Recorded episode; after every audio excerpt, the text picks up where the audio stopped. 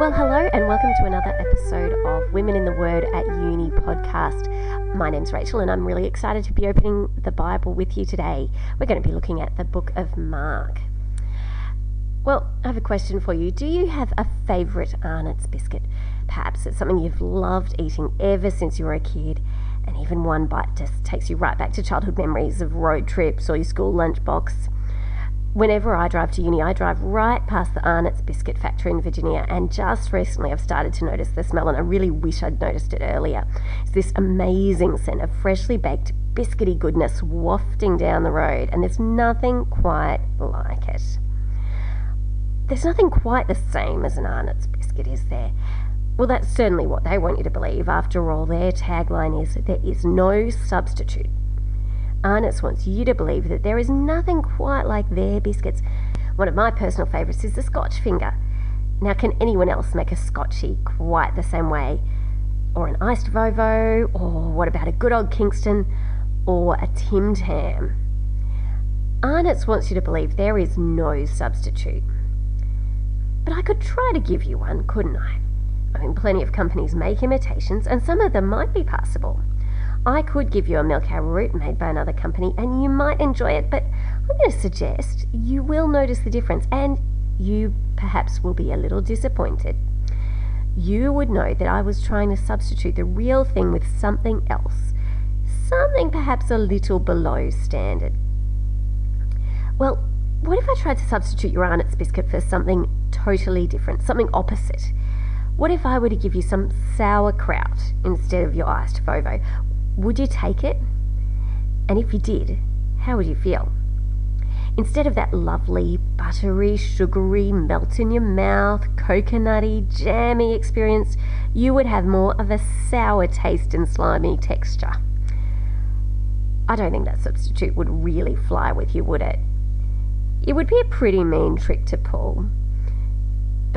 Do we ever do something like this in day to day life with more important issues than just our tasty biscuits? Do we ever swap something really good for something that is less good? Do we ever swap something really good for something opposite? Something really bad? Well, in the part of the Bible we're going to be reading today, we'll see Jesus and we'll see some people worship him. However, we'll see that by many people in today's passage, that worship is substituted with betrayal. It's a substitution of worship, which is something really good, with betrayal, which is something really bad. So, as we look at the Bible today, a question for each of us will be this Who will I identify with in this story? Will I be like those who worship Jesus? Or will I be like those who betray him? How will I respond to Jesus? With worship or with betrayal? And will I respond differently when I'm in a pressure cooker situation? It's one thing to respond positively when life is good, but will I respond differently when life becomes a bit more challenging? Well, let's get ourselves into the Bible and see what God has to say to us through it. Now, today we're going to be looking at the whole of Mark chapter 14, verses 1 to 15, to, sorry, 1 to 52. However, because it's such a long passage, for now I'm just going to start by reading a part of it. Now, I always encourage you to have a Bible open in front of you, whether that's an app on your phone or an actual print copy. Today, I'm going to really encourage you to be looking at your Bible if you can. We're covering a lot of territory, so it's helpful if you read along, and that way you know I'm not taking things out of context. So please read with me Mark 14, verses 1 to 11, and verses 27 to 31. I'm reading from the New International Version. Now the Passover and the festival of unleavened bread were only two days away, and the chief priests and the teachers of the law were scheming to arrest Jesus secretly and kill him but not during the festival, they said, or the people may riot. While he was in Bethany, reclining at the table in the home of Simon the leper, a woman came with an alabaster jar of very expensive perfume made of pure nard. She broke the jar and poured the perfume on his head. Some of those present were saying indignantly to one another, Why this waste of perfume? It could have been sold for more than a year's wages and the money given to the poor. And they rebuked her harshly. Leave her alone, said Jesus. Why are you bothering her? She has done a beautiful thing to me poor you will always have with you, and you can help them any time you want, but you will not always have me. She did what she could. She poured perfume on my body beforehand to prepare for my burial. Truly, I tell you, wherever the gospel is preached throughout the world, what she has done will also be told in memory of her. Then Judas Iscariot, one of the twelve, went to the chief priests to betray Jesus to them. They were delighted to hear this and promised to give him money, so he watched for an opportunity to hand him over.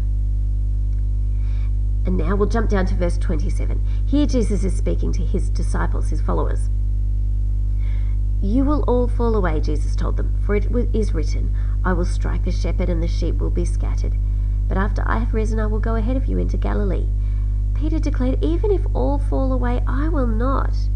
Truly I tell you, Jesus answered, Today, yes, tonight, before the rooster crows twice, you yourself will disown me three times. But Peter insisted emphatically, Even if I have to die with you, I will never disown you. And all the others said the same. In our Bible studies at Evangelicals on Campus, we've been working our way through the book of Mark. Over the last few weeks, we've found Jesus and his disciples in Jerusalem. Their time there began in chapter 11 with great fanfare. Jesus was hailed as the Messiah, the one God had long ago promised to send to save the Jewish people. It's easy at that point to forget that Jesus had three times prior foretold that he would be killed. But as we kept working through Mark, it didn't take us long to be reminded of Jesus' predictions because the high point of Jesus' triumphal entry into Jerusalem is thereafter followed by a series of interactions with the Jewish religious authorities since then, we've seen the heat increasing as the elders, chief priests, and teachers of the law become progressively more dedicated to bringing Jesus down, just as he predicted that they would. Now, in chapter 14, we see that heat increasing all the more. In verses 1 to 2, we read this Now the Passover and the festival of unleavened bread were only two days away, and the chief priests and the teachers of the law were scheming to arrest Jesus secretly and kill him. But not during the festival, they said, or the people may riot. Now, first things first, we need some context. What's this festival to which they refer? Well, back in the very second book of the Bible, in Exodus, how God rescued his people, the Israelites, from slavery in Egypt. Ever since then, they were to commemorate this event by celebrating the Passover, a special meal of lamb and bread made without yeast. In fact, they were not to eat yeast for an entire week. It was a really significant annual memorial on the Jewish calendar, and it's that time of year in the passage that we're looking at today. It's a time of year during which Jews from all over travelled to Jerusalem in order to celebrate Passover, so the city would have been teeming with people. And this actually poses a problem for the Jewish religious authorities.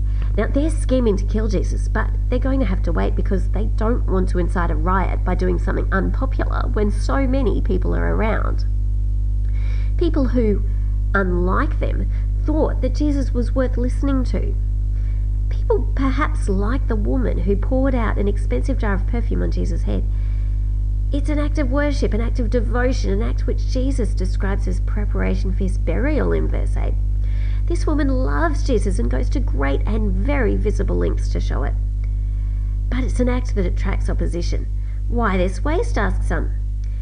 Now, if you were part of our Bible study in week five, we looked at the fig tree and temple sandwich. We learned that sometimes Mark, who wrote down this gospel, used a storytelling technique in which he sandwiches one incident in between two similarly themed episodes or incidents in order to make a point or highlight something. Well, here in Mark 14, we have another sandwich. The chapter began with our first piece of bread which was opposition from the chief priests and teachers of the law. Then we come to our filling, which is the woman who worshipped Jesus, showing her love by anointing him with perfume. And now we come down to verses 10 to 11, and we have our second piece of bread.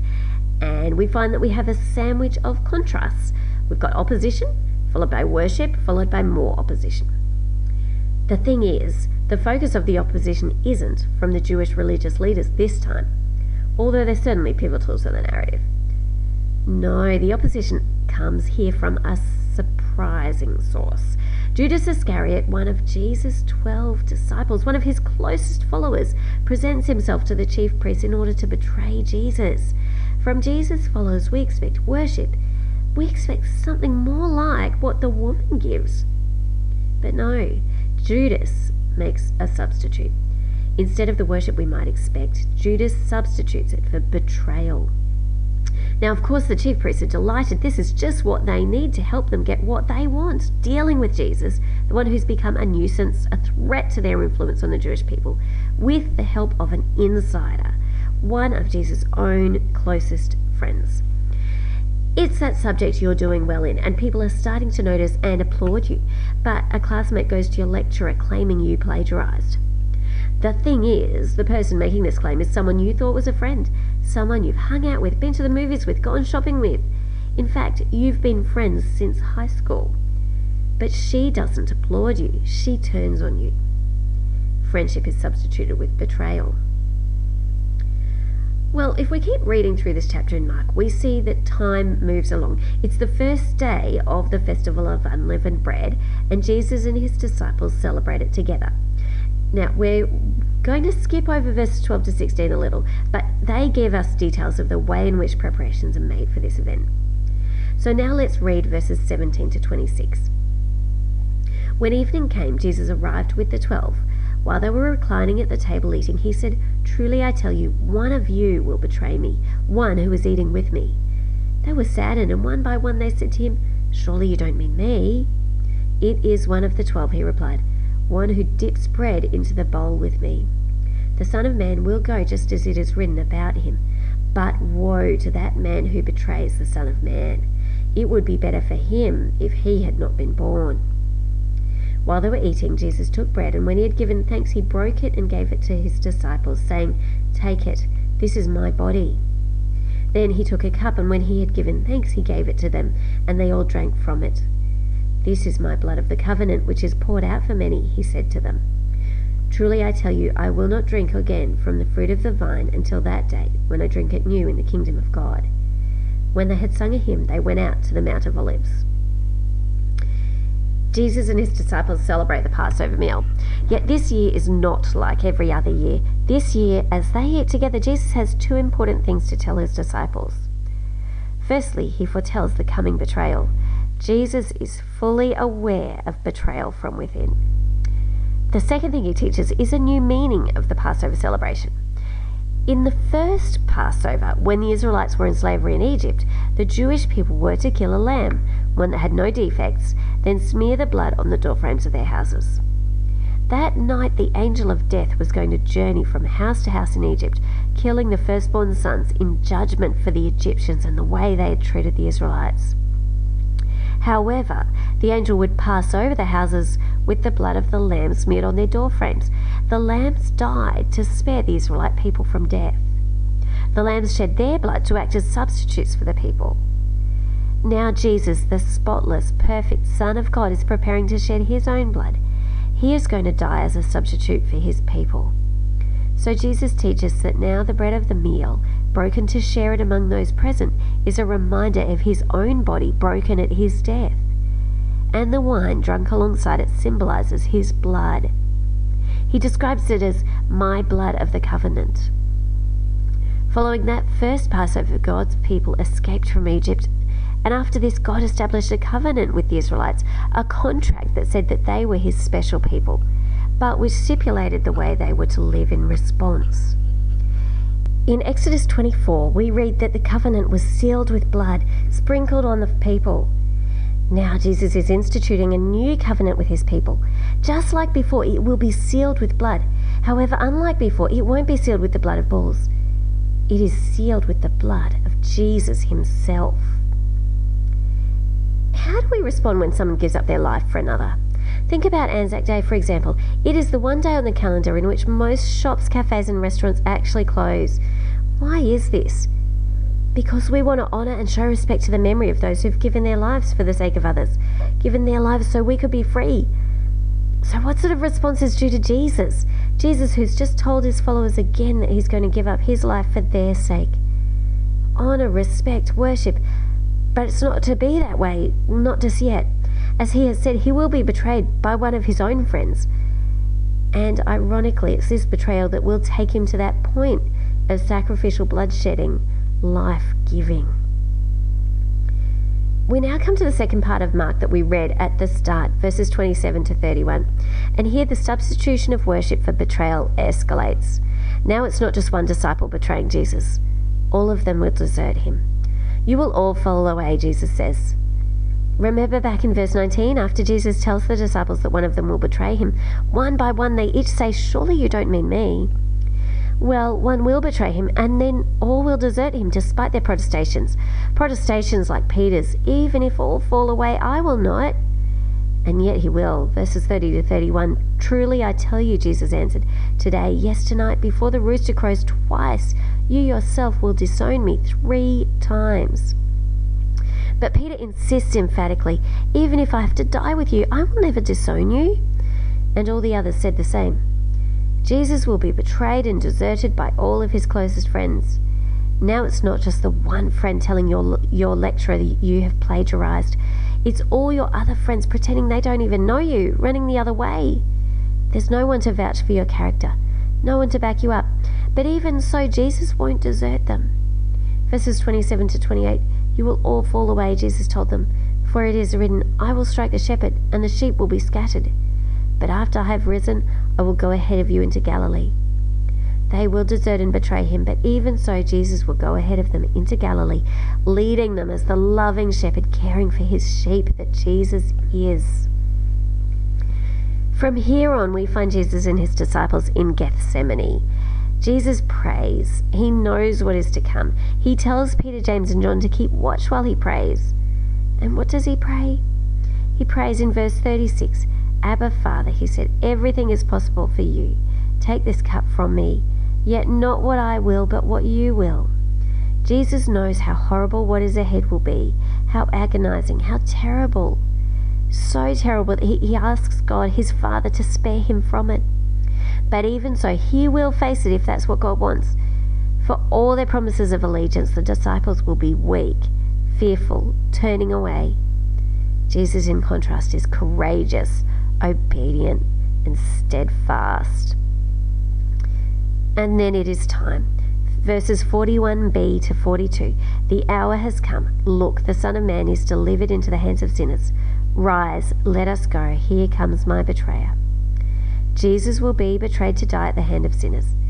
But as we will see in coming weeks of Bible study in Mark, he dies at the hand of sinners because of the acts of sinners for the sin of sinners, so that these very same sinners might have the possibility of being forgiven for their sins.